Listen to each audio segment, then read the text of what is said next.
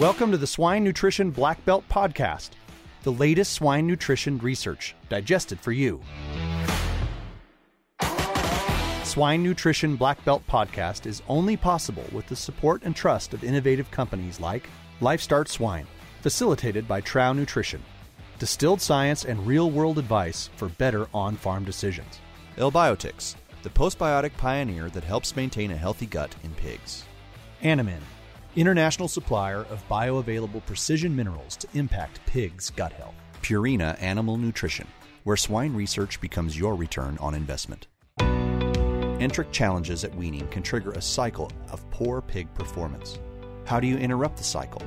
Learn what the teams from Purina and PMI are doing to address the cause of enteric challenges and not just the symptoms.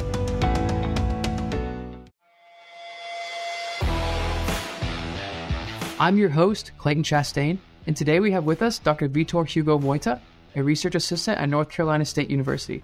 So, Dr. Moita, before we get started, would you mind giving the audience a short introduction about yourself?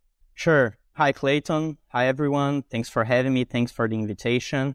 Um, I started my journey in the animal science back in 2012 um, in São Paulo State University, uh, getting my bachelor's degree in animal science. After that, I moved to the Federal University of Lavras, where I got my master's degree.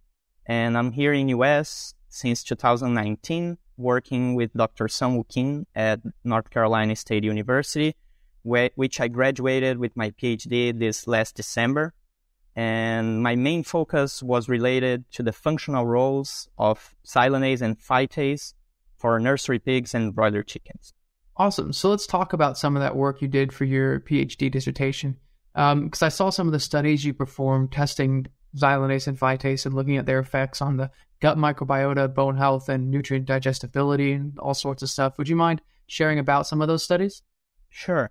Um, firstly, I would like to thank all my lab members that contributed to this research, as well as my advisor, Dr. Samuel Kim, and all the North Carolina State University staff.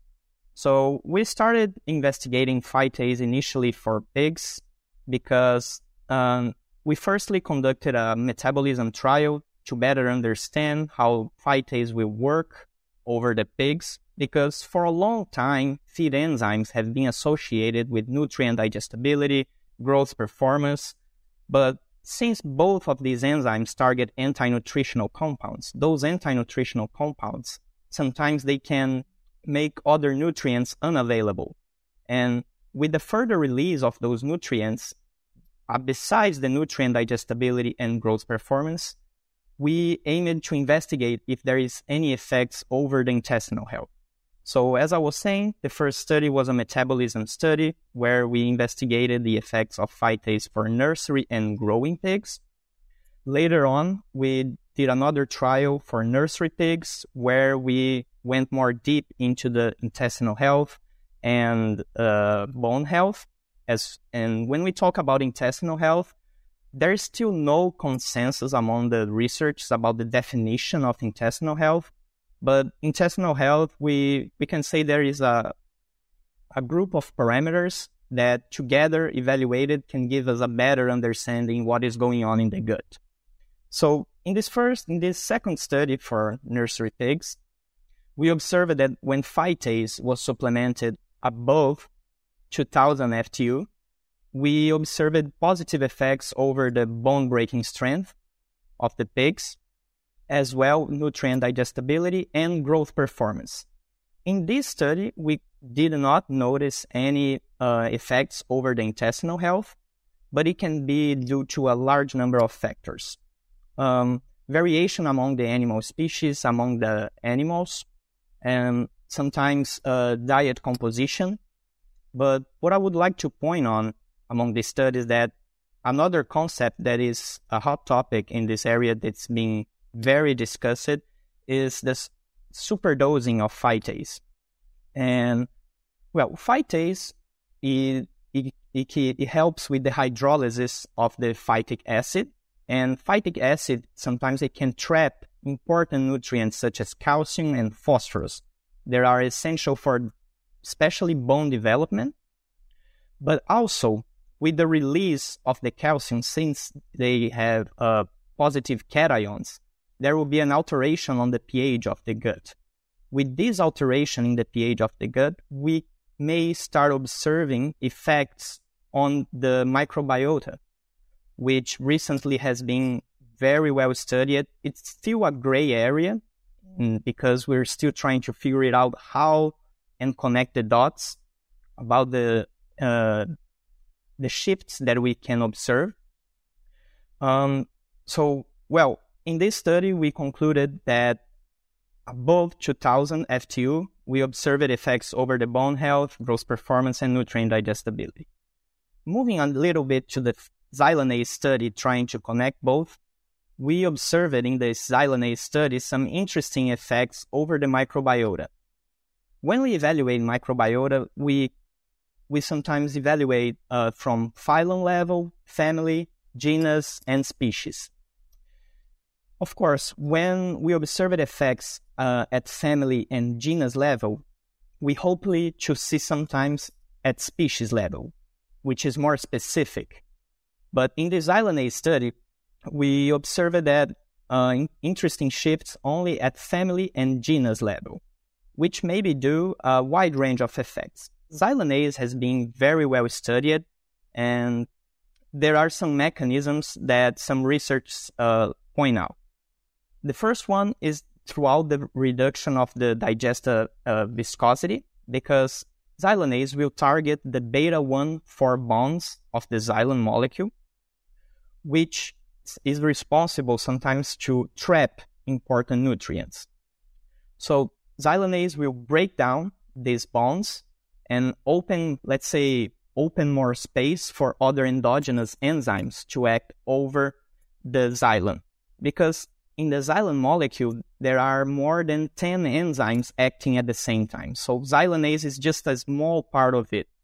But since xylanase target this beta 1 4 bonds, with that breakdown of these bonds, there will be a release of some NSP fermentable compounds that can be u- that can be used for the bacteria as a substrate. Additionally, uh, there can be a release of important antioxidants such as the ferulic acid, which has been very well studied as a powerful antioxidant. And we concluded that supplementing xylanase it can be an interesting alternative for nursery pigs to reduce, uh, to actually module, positive mod, modulate the microbiota. Another effect that we observed it was a reduction on the MDA levels, malondialdehyde, which is related to lipid peroxidation. And it, there are some other papers that reported uh, an incre- uh, a reduction of the MDA levels with xylanase due to a release of ferulic acid, for example, helping with the reduction of the MDA and consequently improving the antioxidant capacity of the animals. Um, since it's a swine podcast, I won't be going deep in my chicken study, but overall, feed enzymes, especially phytase and xylanase, that for a long period of time it was only associated with growth performance and nutrient digestibility, we may um, have uh, some future research to do to better investigate those mechanisms. Gotcha. Yeah, and like you said, sometimes uh, when I've read a lot of studies on xylanase that have some show a little bit of growth performance, but oftentimes they don't really so, show much growth performance. But I feel more often than not, what I do see is that um, they rather than growth performance, they might improve mortality, um, which could be due, like what you kind of talked about, could be due to that improved intestinal health. Um, but one question I had about the uh, phytase studies, you said um, changes the, the pH of the gut, which could um, induce some effects on the microbiota there. Um, wh- how exactly does that, uh, or what, where exactly, I guess, would be the better question of where does that uh, change the uh, pH? And have you seen any um, effects of any of that shift? Well, in my studies, we haven't measured the pH but it's important to point out the main site of activity is in the stomach. But uh, since my studies, we we we tested a superdosing supplementation by having uh, higher levels of phytase. the hydrolysis of phytic acid we aim to continue throughout the gut.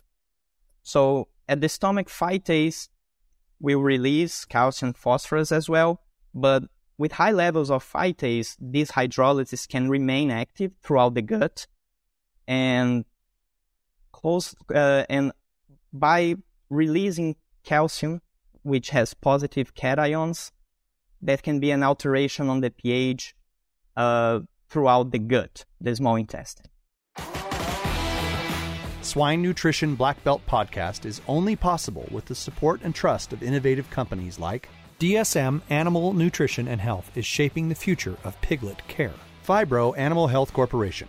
Healthy animals, healthy food, healthy world. Novus International Inc., a leader in swine nutrition solutions driven by science. Alltech, providing you proven specialty ingredients to maximize pig health, sustainability, and profitability. Animine International Supplier of Precision Minerals.